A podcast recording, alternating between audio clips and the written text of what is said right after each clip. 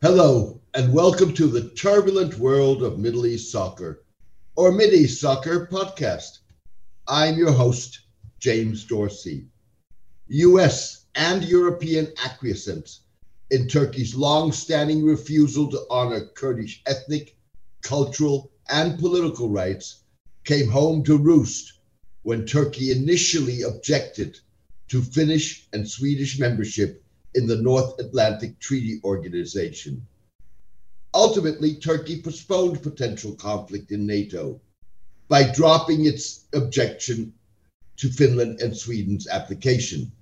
Nevertheless, Turkey maintains a sword of Damocles over the process. NATO 30 member parliaments have to ratify the two countries' membership. Turkish President Recep Tayyip Erdogan warned that ratification by the Turkish parliament would depend on the Nordic states putting their money where their mouth is and, in effect, adhering to Turkey's anti Kurdish policies.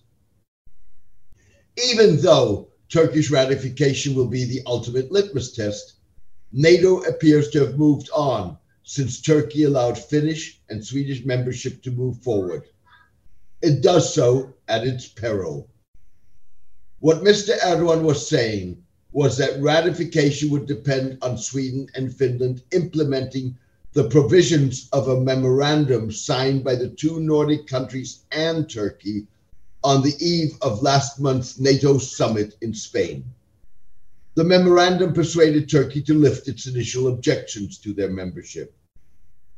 The Turkish sword of Damocles resembles Saudi and Emirati efforts to pressure US President Joe Biden to take greater account of their concerns about Iran and fortify America's commitment to Gulf security during his visit to the kingdom this week.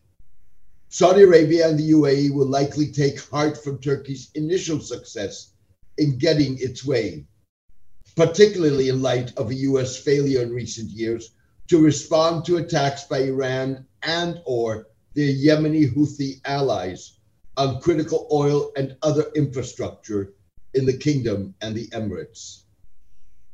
The memorandum with Turkey suggests that Finland and Sweden went a long way in meeting Turkish demands.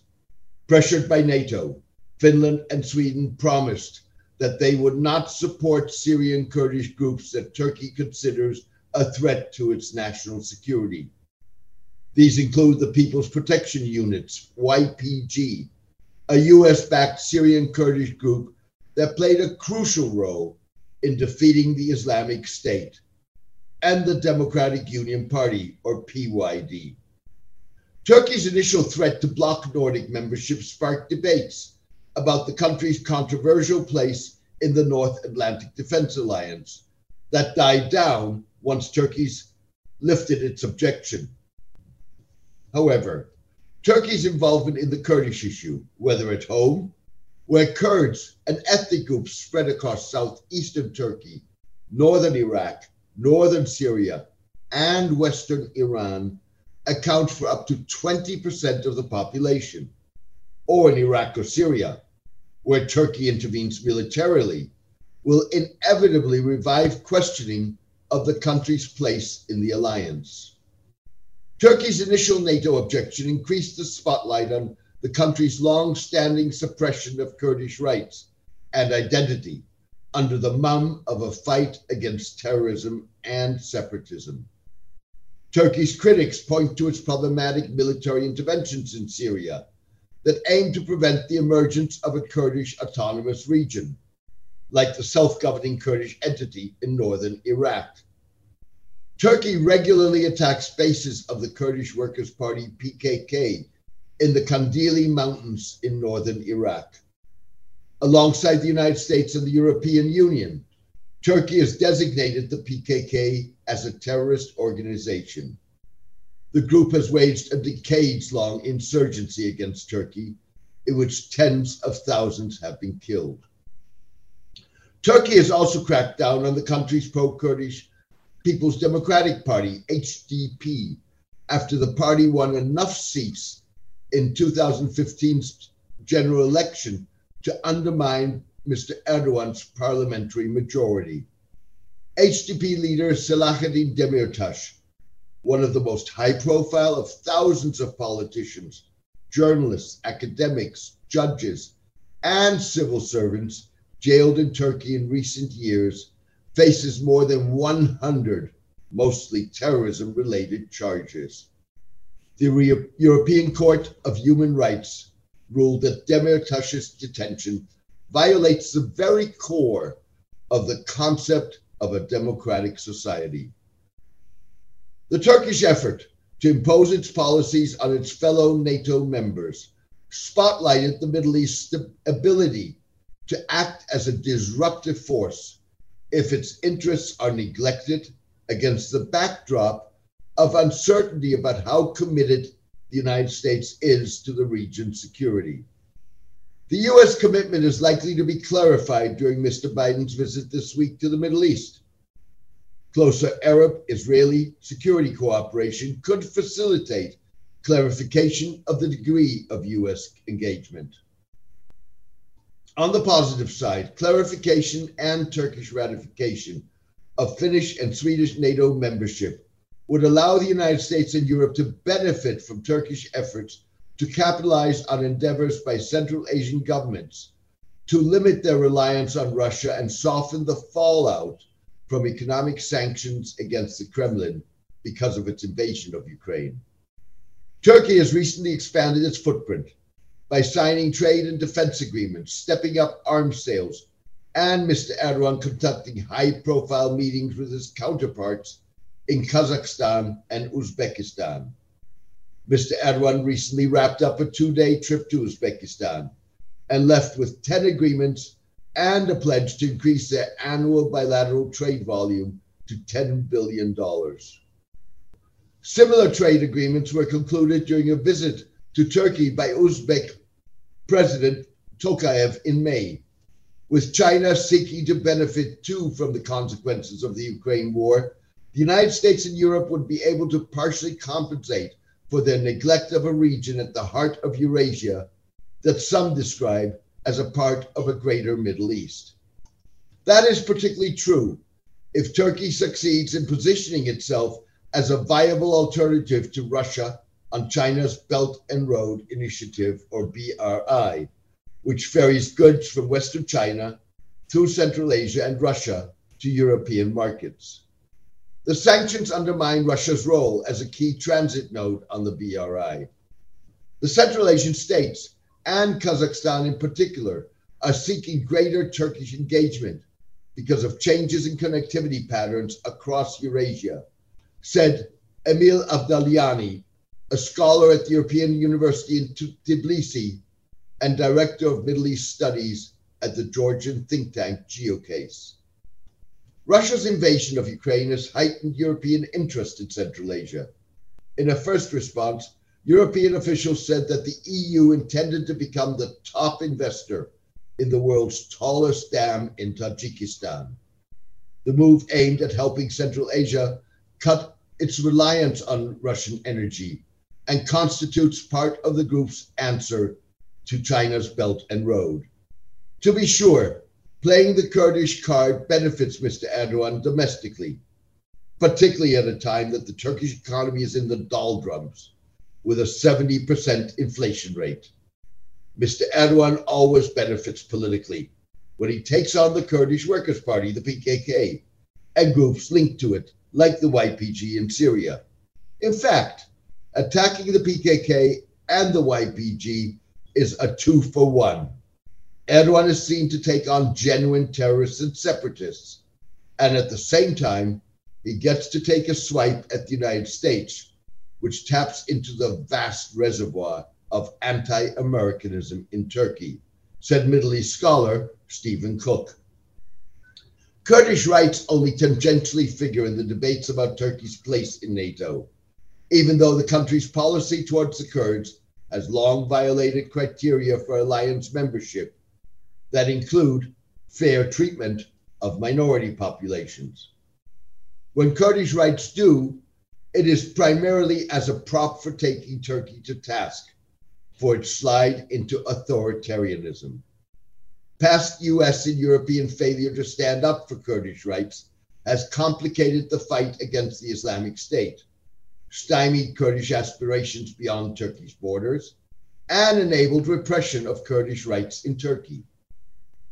Turkish Foreign Minister Mevlut Çavuşoğlu was not completely wrong when he accused the United States of making a selective and discriminatory move when he objected to a U.S. decision in May to exempt from sanctions against Syria regions controlled by the Kurdish led Syrian Democratic Forces, but not areas controlled by Turkey and its Syrian proxies. The problem with the US decision was that it was driven by support for its allies in the fight against the Islamic State, rather than also a quest to achieve Kurdish rights.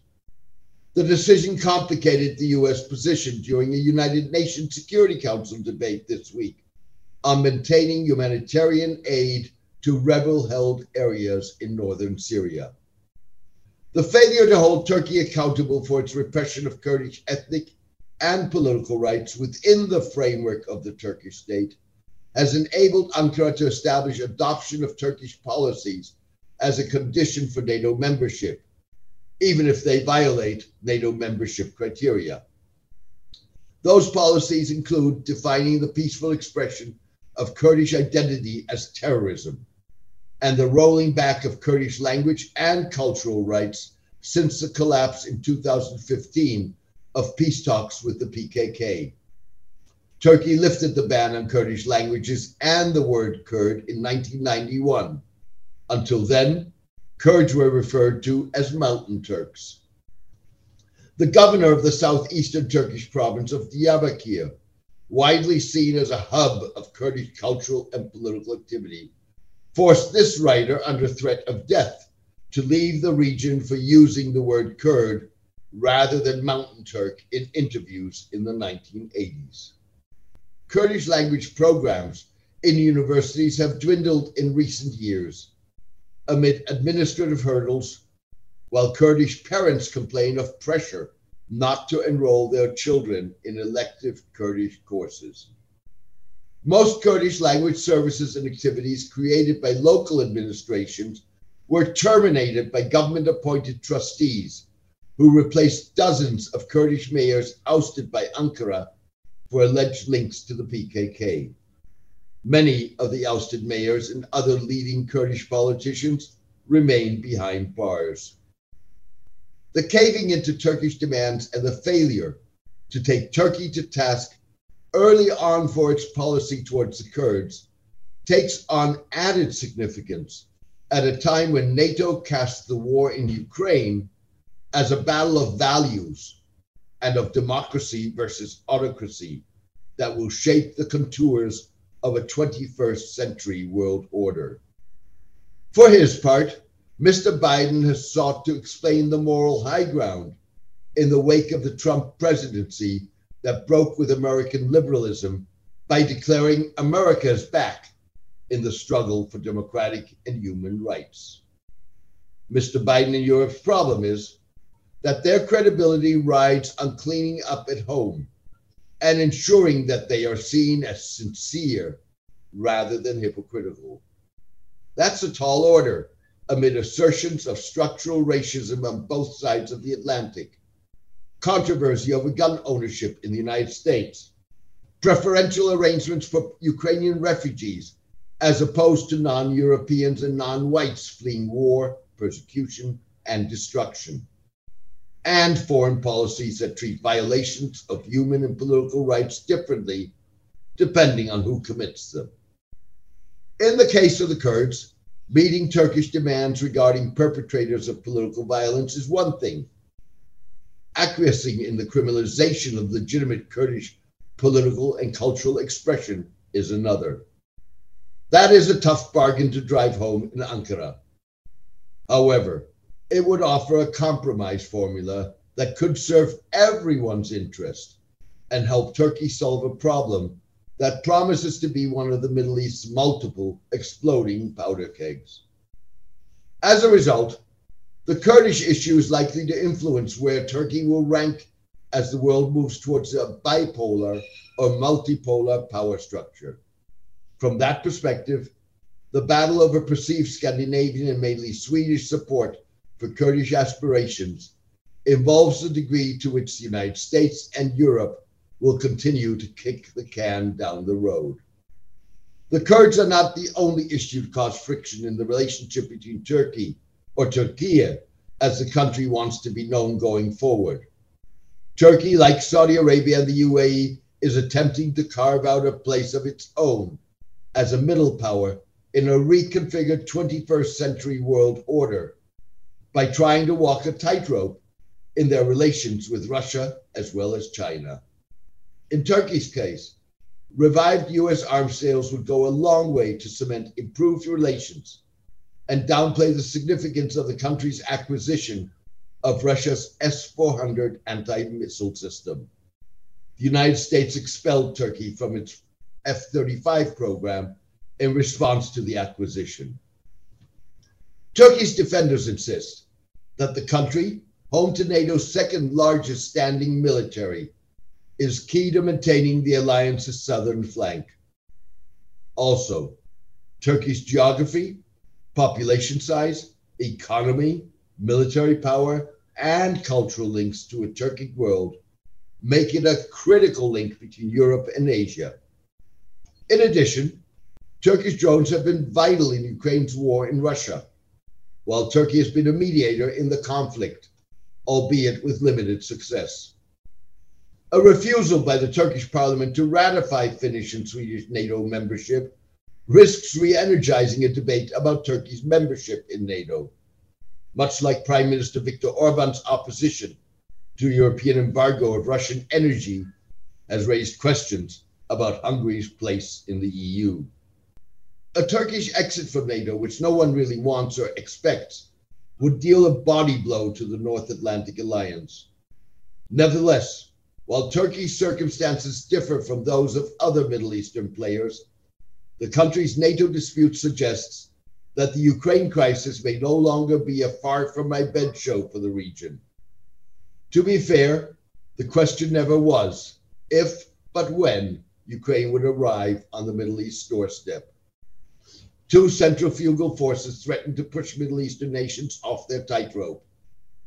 An increasingly bifurcated world populated by a multitude of civilizational leaders, in which you are with us or against us, and a mounting need for consistency in the US and Europe application of international law and upholding of human and political rights standards. Increasingly, it's evident that it doesn't take much to st- throw straddlers off balance. In fact, if one fades out the ambient noise, it becomes evident that neither Turkey nor other Middle Eastern states have any intention of fundamentally altering their security relationships with the United States, even if the dynamics in the case of Turkey, Saudi Arabia, and the UAE are very different. That is likely to be reaffirmed during Mr. Biden's Middle East tour. Saudi Arabia and the UAE recognize that there is no alternative to the US security umbrella, whatever doubts they may have about the United States' commitment to their security. With Biden's visit to Saudi Arabia, the question was not how Saudi US differences would be papered over, but at what price and who will pay the bill. That may be a question that will only be answered over time in deeds rather than words. A potential failure of the Vienna talks that aimed to revive the 2015 international agreement that curbed Iran's nuclear program could fast track the narrowing of the Gulf's options. The talks stalled as a covert war between Israel and Iran appeared to escalate, while Gulf states, including Saudi Arabia, that has no formal relations with Israel, were seeking to tighten security cooperation with the Jewish state. Saudi Arabia signaled for some time that it would like to formalize its expanding informal relations with Israel, but needs a cover to do so. Moreover, Saudi Arabia has not rejected a U.S. proposal for a regional Middle Eastern air defense system that would include the kingdom and Israel. In the final analysis, Turkey Saudi Arabia, and other Middle Eastern states recognize that the United States is the only real game in town. The US can still easily build global coalitions when necessary, while Russia will be radioactive, more a predatory pariah than partner, said former White House Director for the Gulf, Kirsten Fontenrose. She warned that it would be foolish for nations that previously enjoyed beneficial relations with Russia to invite that radioactivity onto themselves now. In the emerging world order, where Russia is not the unipolar power it hoped to become, but instead a failed bet. Thank you for joining me today. I hope you enjoyed the podcast. You can listen to an in depth discussion on what President Bush's Middle East tour means for Southeast Asia and other parts of the world on my YouTube channel. Also, thank you to all who have demonstrated their appreciation for my column by becoming paid subscribers. This allows me to ensure that it continues to have maximum impact. Maintaining free distribution means that news websites, blogs, and newsletters across the globe can republish it. I launched my column, The Turbulent World of Middle East Soccer, 12 years ago. To borrow a phrase from an early proprietor of The Observer, it offers readers, listeners, and viewers the scoop of interpretation.